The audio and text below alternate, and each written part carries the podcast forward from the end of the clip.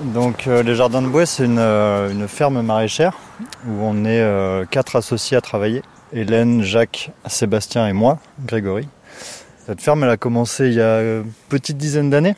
Jacques et Hélène, ils se sont installés ici euh, dans le coin. Ils ont acheté une maison et ils ont trouvé un terrain euh, à côté pour se lancer en maraîchage. Et moi et Sébastien, on a rejoint l'aventure il y a à peu près euh, six ans maintenant. Voilà. On est tous euh, ce qu'on appelle non issus du milieu agricole. On a tous fait une reconversion professionnelle, on va dire. J'ai démarré une formation agricole assez basique, en fait, ce qu'on appelle un BPREA, qui était euh, aux environs de Bordeaux. Et pendant un de mes stages, j'ai pu rencontrer Jacques et Hélène. Et donc à partir de là, euh, j'ai eu toute une phase, on va dire, d'expérimentation pour me former et pour savoir si vraiment je voulais faire ce métier. C'est bientôt demain. Le monde d'après, c'est maintenant. C'est bientôt demain. Ok, boomer. France Inter, C'est bientôt demain. c'est bientôt demain. Le monde d'après, c'est maintenant. Antoine Chao. Sortir du rang, prendre la tangente, choisir les chemins de traverse pour changer de modèle social, économique, agricole, travailler les possibles. C'est avec Grégory, Hélène et Jacques que l'on commence, avec une expérience de vie et de travail hors des ornières de l'agro-industrie.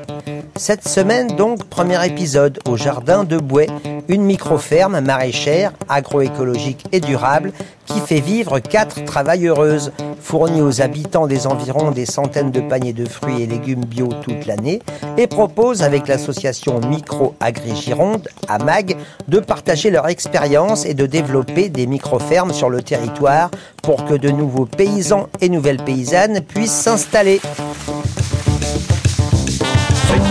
C'est bientôt demain. Sur France Inter.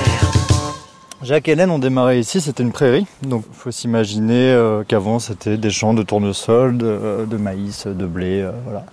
Ce qu'on appelle de la grande culture. Et donc là en face de nous on a euh, un système maraîcher euh, en maraîchage diversifié. hein. Donc nous on cultive des légumes toute l'année. Sur un total on va dire de 4000 m2 cultivés. Ce qui est très très peu par rapport aux normes on va dire euh, classiques du maraîchage. Donc là, ce qu'on a en face de nous, c'est une succession de planches avec des cultures diverses. On voit des chicorées, des betteraves, des patates douces. Là-bas, il y a des navets qui sont en train de lever, des poireaux là-bas qui sont découverts, avec des rangées d'arbres au milieu. Et les arbres, c'est des arbres fruitiers. Donc les plus vieux qu'on voit au milieu, là, qui font, je sais pas, 4 mètres, ils, doivent, euh, ils ont 8 ans, ceux-là. Donc là, ils commencent à bien donner. Là, il y a des abricotiers, les plus grands, là. Euh, Sinon, ça, c'est un pêcher. Derrière, il y a des pommiers, il y a des cerisiers, ça c'est un poirier, des pruniers aussi. Et euh, voilà, chaque année, on essaie de replanter des fruitiers.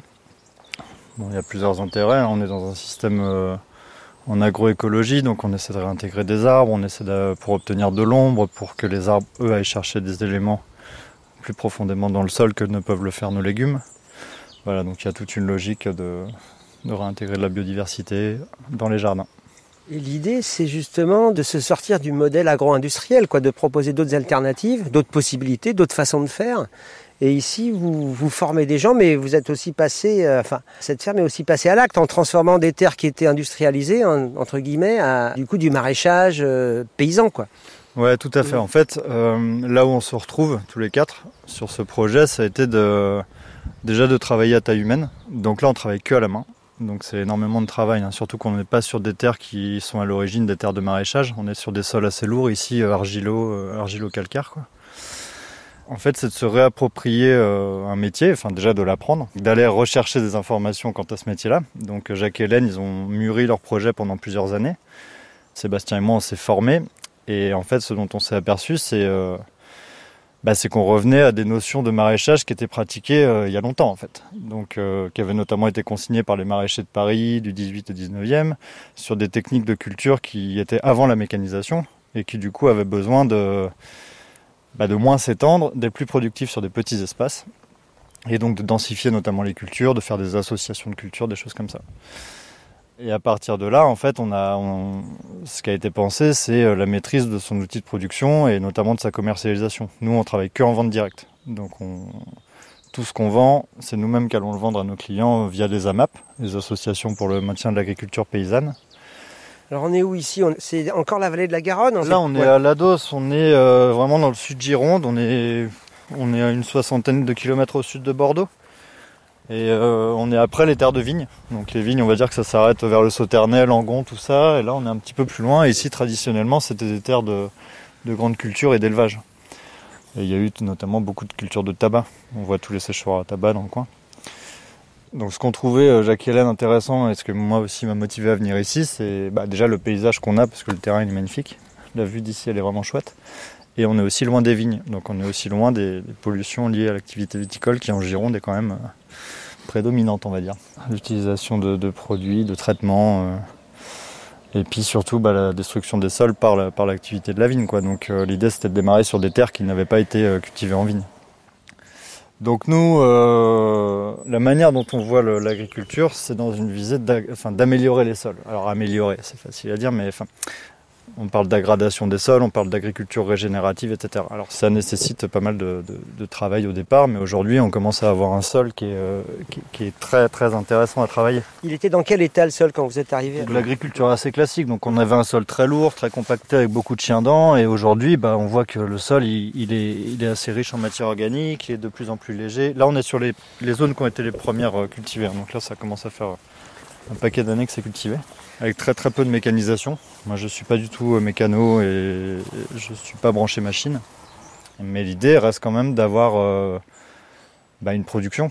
Parce qu'on on veut vivre de notre métier, donc on vend des légumes, donc on a besoin d'avoir des légumes, mais on essaie de les, obtenir sur le, moins de surface possible, avec un sol de plus en plus travaillé euh, qui nous permet d'avoir bah, des rendements beaucoup plus intéressants que, que des choses mécanisées, quoi, on va dire. Ouais, dans l'idée de, de reprendre la terre aux machines, hein, ce que développe l'atelier paysan, et aller vers une agriculture euh, plus paysanne, plus déjà ancrée sur le local. Quoi. C'est ça, bah, ce qu'on voit aujourd'hui, c'est qu'il y a moins de, il y a moins d'agriculture que de, que de policiers ou de gendarmes en France, donc c'est quand même euh, assez représentatif. Et en plus, il y en a la moitié qui vont partir à la retraite dans les 10 ans à venir.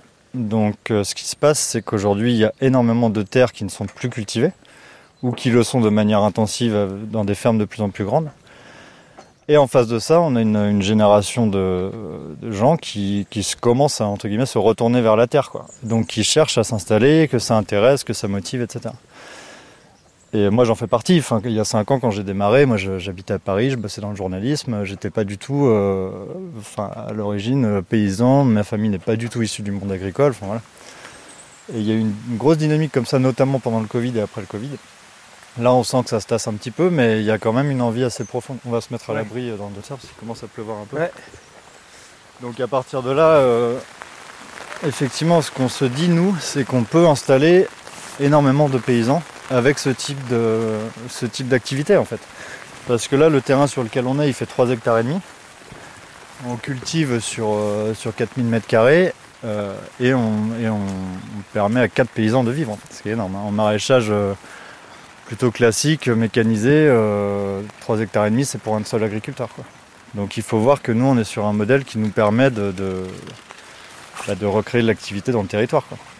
Sur un petit village comme ça, euh, recréer une petite ferme, ça modifie le paysage, ça crée une attractivité économique, ça crée quatre revenus, donc quatre familles. Donc euh, voilà, après c'est toute la logique de, bah, de, redynamiser aussi les campagnes, quoi. Parce que ça fait euh, des couples, des familles, des enfants. euh, Des écoles qui ferment pas, C'est ça. qui réouvrent. c'est ça, de la culture dont on a besoin, euh, des bars. euh, et après, on tire des ficelles et ça va vers l'alimentation, euh, la biodiversité, euh, les enjeux agroalimentaires. Enfin, c'est, énorme. quoi.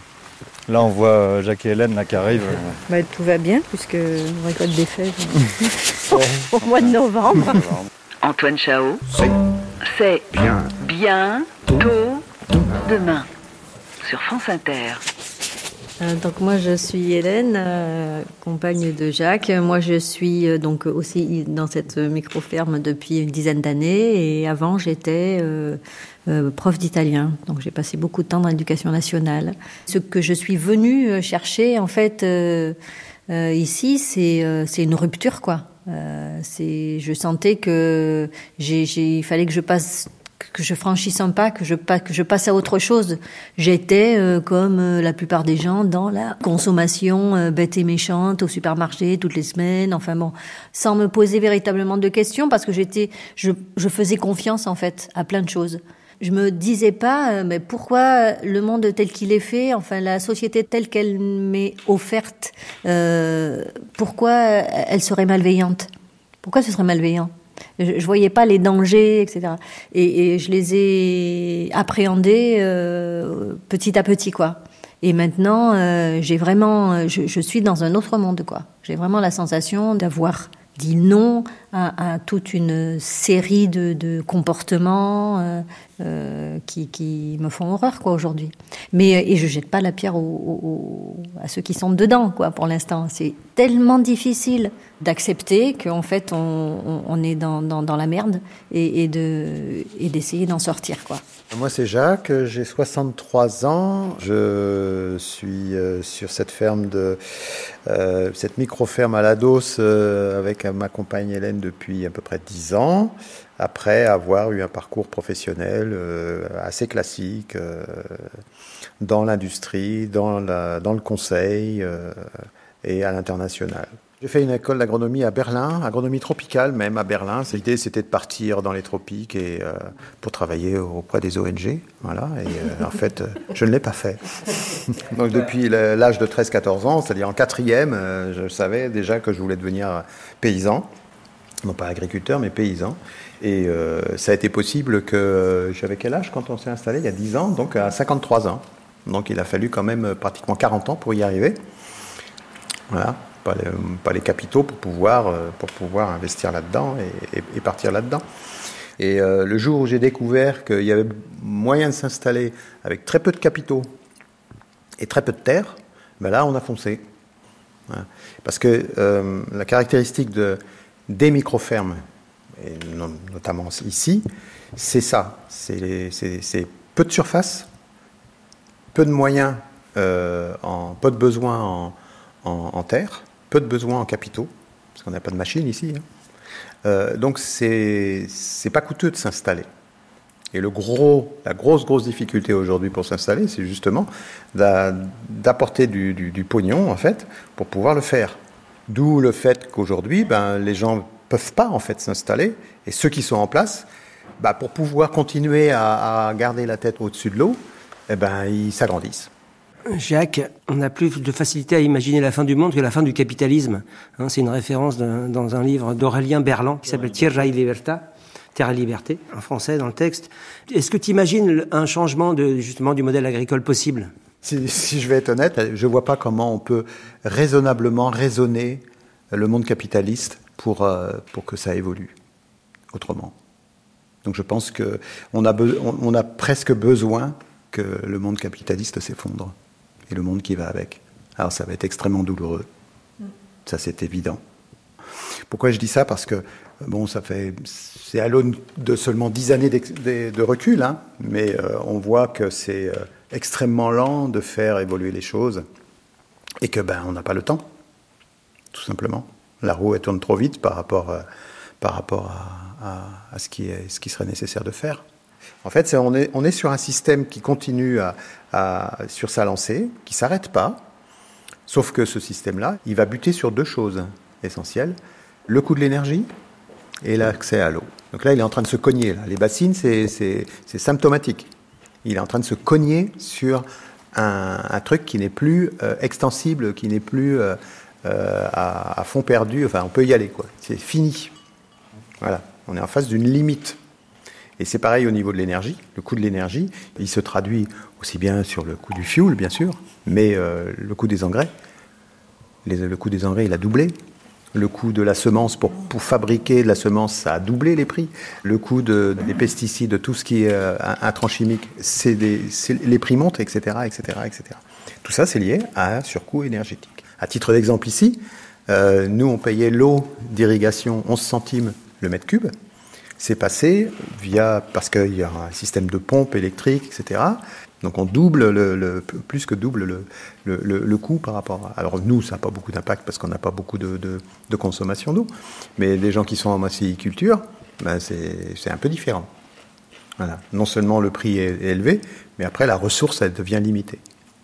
Ici, sur le secteur, très concrètement, on sait que en 2050, on aura moins 30 à moins 40% d'eau par rapport à ce qu'on a aujourd'hui. L'énergie et l'eau, c'est les deux facteurs limitants qui vont faire que ce système-là, il se cogne contre ça. Bon, qu'est-ce qu'on fait par rapport à ça? Eh bien, on va vers moins d'énergie, on va vers moins de consommation d'eau et on va vers moins de consommation de capitaux. Et des systèmes comme les nôtres, eh ben, ils, cochent toutes les cases. Et on voit que le potentiel de régénération des écosystèmes, il est, si on lui laisse de l'espace, il, il peut aller aussi vite. C'est-à-dire que là, effectivement, un modèle capitaliste ne laisse aucun espace aux vivants. Donc en fait, on est en train de tout écraser. Mais si on arrive à laisser des petites zones d'espace aux vivants, bah, on se dit quand même qu'il va, il va pas disparaître, quoi. Donc euh, le vivant, mais l'humain compris dedans, quoi. Parce que là, en fait, nous, ce dont on parle depuis le début, c'est ça, en fait. C'est bah, comme le bouquin de l'atelier paysan, quoi. Reprendre la terre aux machines, c'est remettre du, remettre l'humain au centre, en fait. Donc pas au centre pour qu'il soit euh, maître et possesseur de tout, mais au centre pour qu'en fait on, bah, on prenne conscience que notre expérience elle est avant tout humaine, en fait. C'est-à-dire que moi, au début, je m'étais dit, tiens, je vais m'installer tout seul en maraîchage, je vais avoir ma petite ferme, mon petit, mon petit, mes petits animaux, ça va être chouette. Mais en fait, aujourd'hui, avec le recul, ce dont je m'aperçois, c'est que c'est l'expérience humaine qui est intéressante. C'est le collectif, c'est ce qu'on fait ensemble. Et c'est ce qu'on est capable de faire en modifiant euh, nos manières de vivre, en fait, petit à petit, en réapprenant. Alors, bien sûr, on a fait des erreurs avant, mais on en fera d'autres dans le futur. Mais, euh, mais tout se partage, toutes ces connaissances, en fait, qu'on se réapproprie et qu'on transforme et qu'on réutilise, quoi. Merci à Grégory, Hélène et Jacques de la microferme des Jardins de Bouet à La Dose dans le sud Gironde. Toutes les infos sont sur la page de C'est bientôt demain sur franceinter.fr et on se retrouve la semaine prochaine à l'antenne et en podcast.